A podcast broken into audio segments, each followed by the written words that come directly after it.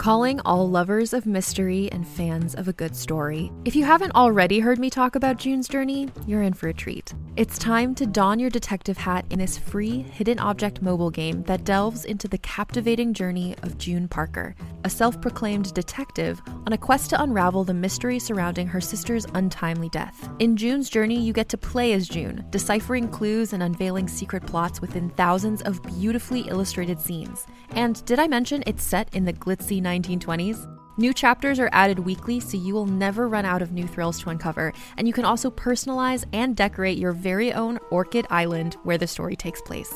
How sharp are your detective skills? Find out when you download June's Journey on your Android or iOS device, or play online via Facebook Games. Your detective journey awaits.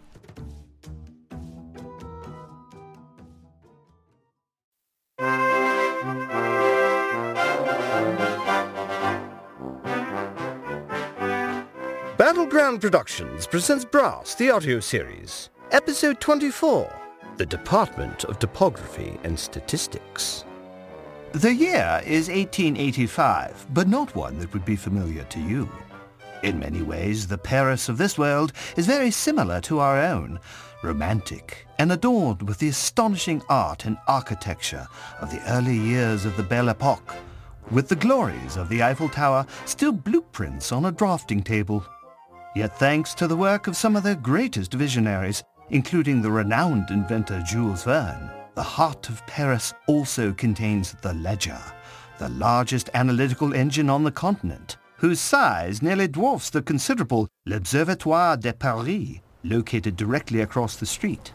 On this November afternoon, on a narrow alley off of La Rue Mouton-Duvernet, four men find themselves facing a particularly tall, though thoroughly unremarkable office building. Here it is, Father. 132 Rue Morgue. Yes, that's it. And what apartment? 622. Six floors up. I hope there's a lift.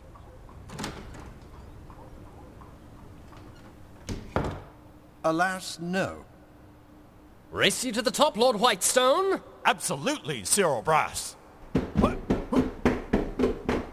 Ah, youth.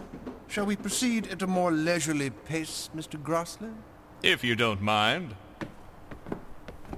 So, Mr. Grassley, Conrad, please. as you wish, Conrad.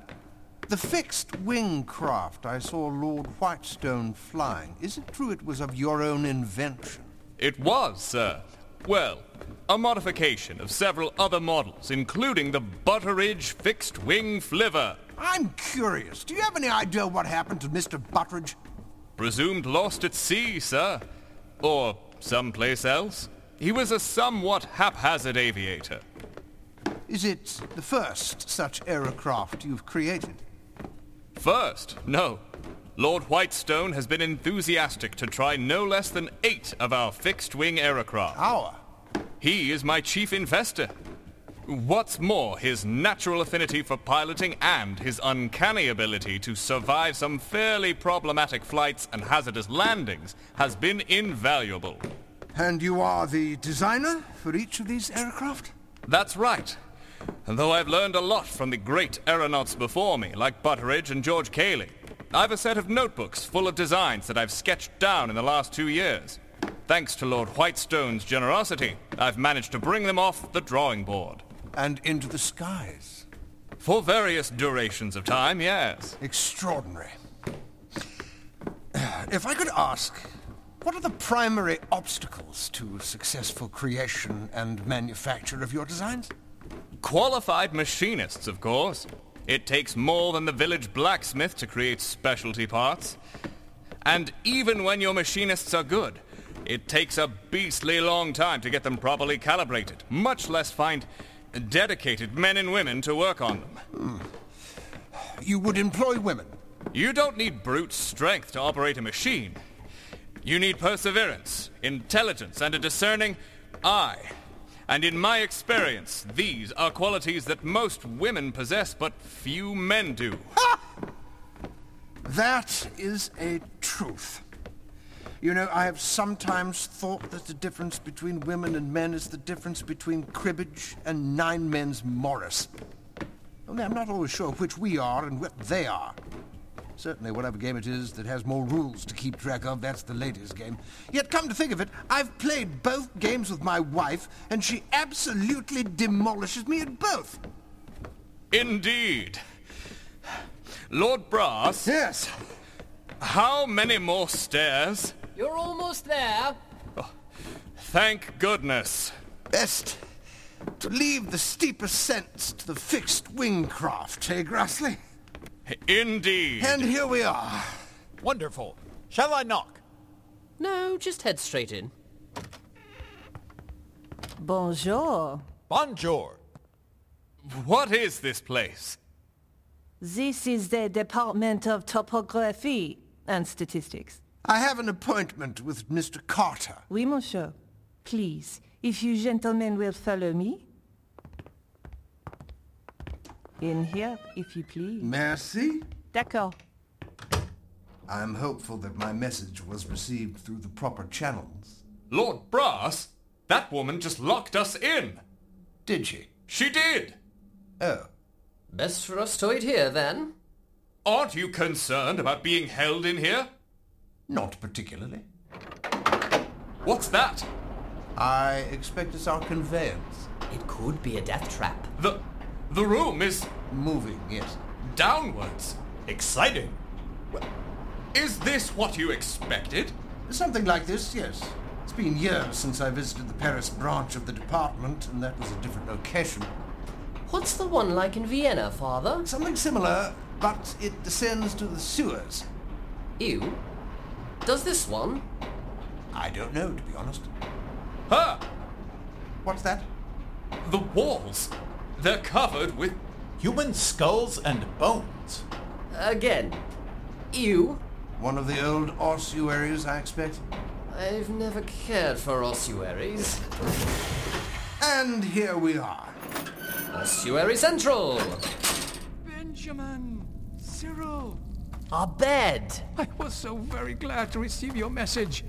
Reports had reached us that this time you and your family had truly perished. And who are these fine gentlemen? Abed El Qatar, meet Mr. Conrad Grassley and Lord Whitestone. I am also known as Tuknor, King of the Ape People. I am delighted to meet you both. Cyril, when I saw you last, you were scarcely out of your sailor suit. It, it has been some time, Mr. Qatar. Abed, please. Excuse me, might I ask, what is this ghoulish place? Ah, my apologies. You see, when we were seeking an office, discretion was of utmost importance. Thanks to some Parisian contacts, I learned that this place was available and unlikely to be disturbed by prying eyes. This place is your office? As I told you, Mr. Grassley, this is the Department of Topography and Statistics. Benjamin, you are being cryptic. Appropriate enough for a crypt, yes. Uh, this place really is quite ghastly. It's quite simple, Mr. Grassley. In the early years of my career in British intelligence, our operation was known as the Department of Topography and Statistics, which, if you think about it, summed up rather neatly our main areas of concern, maps and information. After my first decade in the service, there was a shake-up, and the department was transformed into the present Ministry of Intelligence. Yes, only some of us decided that it might be advantageous to continue our contacts outside of the old structure, as well as maintain a few offices here and there where they might be useful. You mean you're a spy? Oh, absolutely! I had always thought of spies as grubby little men who sell secrets. Some of them are. Oh, do not disparage the fine and ancient art of espionage, Mr. Grassley. There is nothing dishonorable in spying. Nothing dishonorable? A good spy can save the lives of a thousand soldiers or halt nations on the verge of war. I'm a man of peace who, regretfully, has often been in battle. And let me tell you, spying is better, for information is more powerful than bullets. And as Proverb says, by way of deception thou shalt conduct war. So, this is a sort of spy ring? More of a spy network within a spy network. I prefer to think of it as a continuation of cherished friendships. Hmm. And which government are you all working for? Currently none. We view this work as extracurricular. None of my associates with ties to British intelligence have any idea I'm alive. You may have heard some of the news from home. Some, yes. Well, whatever you heard, I'm afraid my sources say it's worse. This Trent fellow leads a party that, if they take power, and I fear they will, shall bring a dark curtain down upon our nation and our empire. And I've come to believe that it's linked to the man who tried to kill us by dropping the bomb in Mayfair. If that's true, what can be done? That's what we're here to determine, Mr. Grassley. And fortunately for us, you are, very much as I suspected, going to be integral to our plans. I? If you can believe in our cause, that is. Now, Benjamin, you have told me that you have need of particular contacts. Abed, as I've said, I need a brilliant technologist, a discreet factory owner, and a contact to foreign revolutionaries. Hmm, what would you say when I tell you that I know all three? Let me meet them. Ah, I should have been more clear. I know one man who is all three. His name is Dr. Henry Jones, and he's the only man I know who might give you a run for your money, Benjamin, when it comes to ingenuity. Can you arrange an introduction? It would be a distinct pleasure. Now, come. We've much to talk about, and I've prepared some coffee with dates and dried fruit. As I remember, Cyril, you've quite an appetite. Thank you, Abed, but the surroundings have curbed my hunger. I see. Unless you have some of those sweet Arabian biscuits? Mamul, I do indeed. Well then, if you don't mind, could I have a seat with a view of the fewest human bones as possible?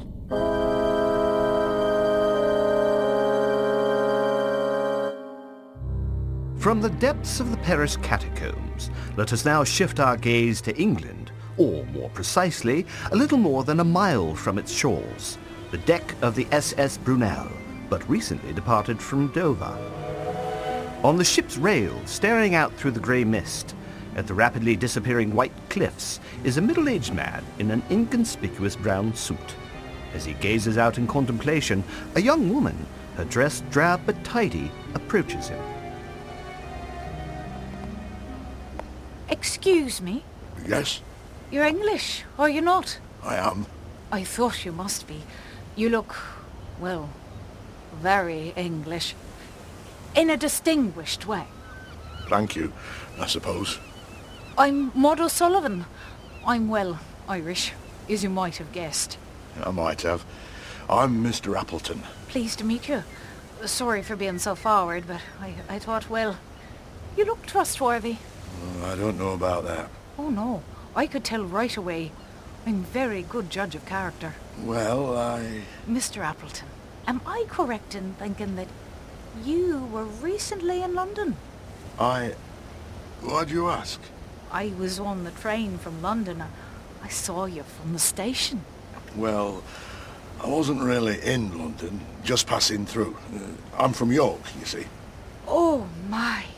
Is York Minster as grand as they say? Shows what a well-organised bunch of Yorkshiremen can do when they put their minds to it. I would so have liked to have seen that. There's always time. Oh, there he is. Only I don't know when next I'll be back in England. Oh? Emigrating, are you? I suppose I am. We'll see what life in France might be like. Oh? Paris is quite lovely. Quite a fast city, Paris. I don't think my mother would approve. But there are other places in France, aren't there? Anyhow, somewhere that isn't England.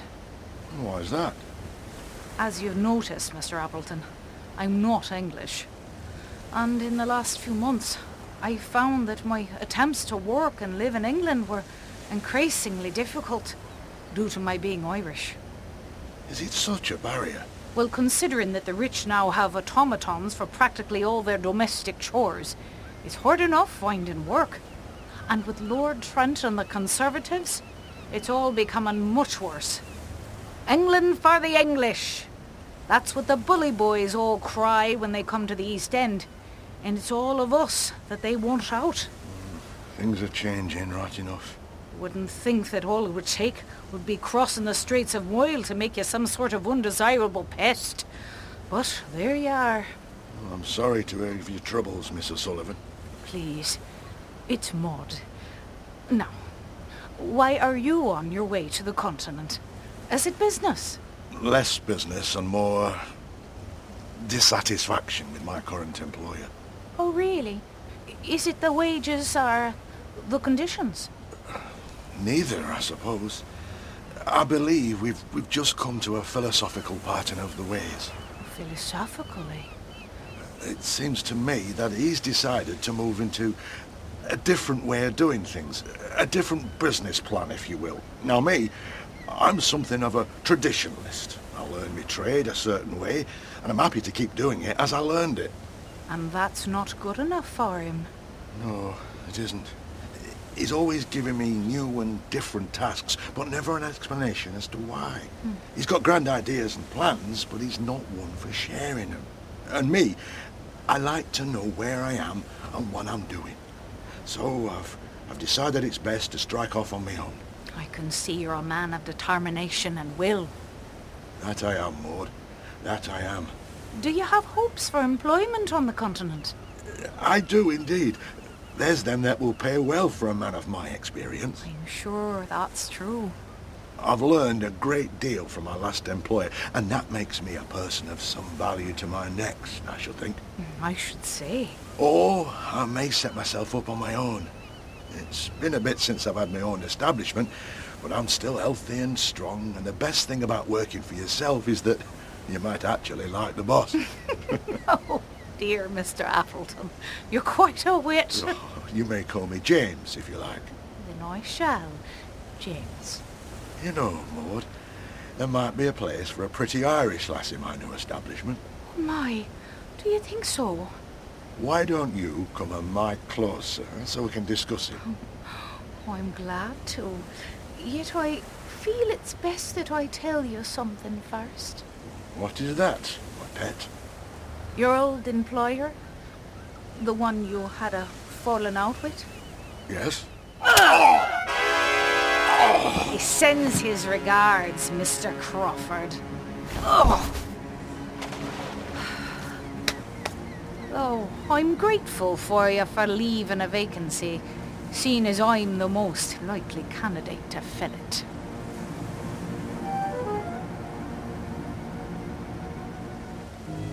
As the fatal agent of the crime minister peers over the rail, she sees the form of her predecessor briefly in the wake of the ship before vanishing in the mist.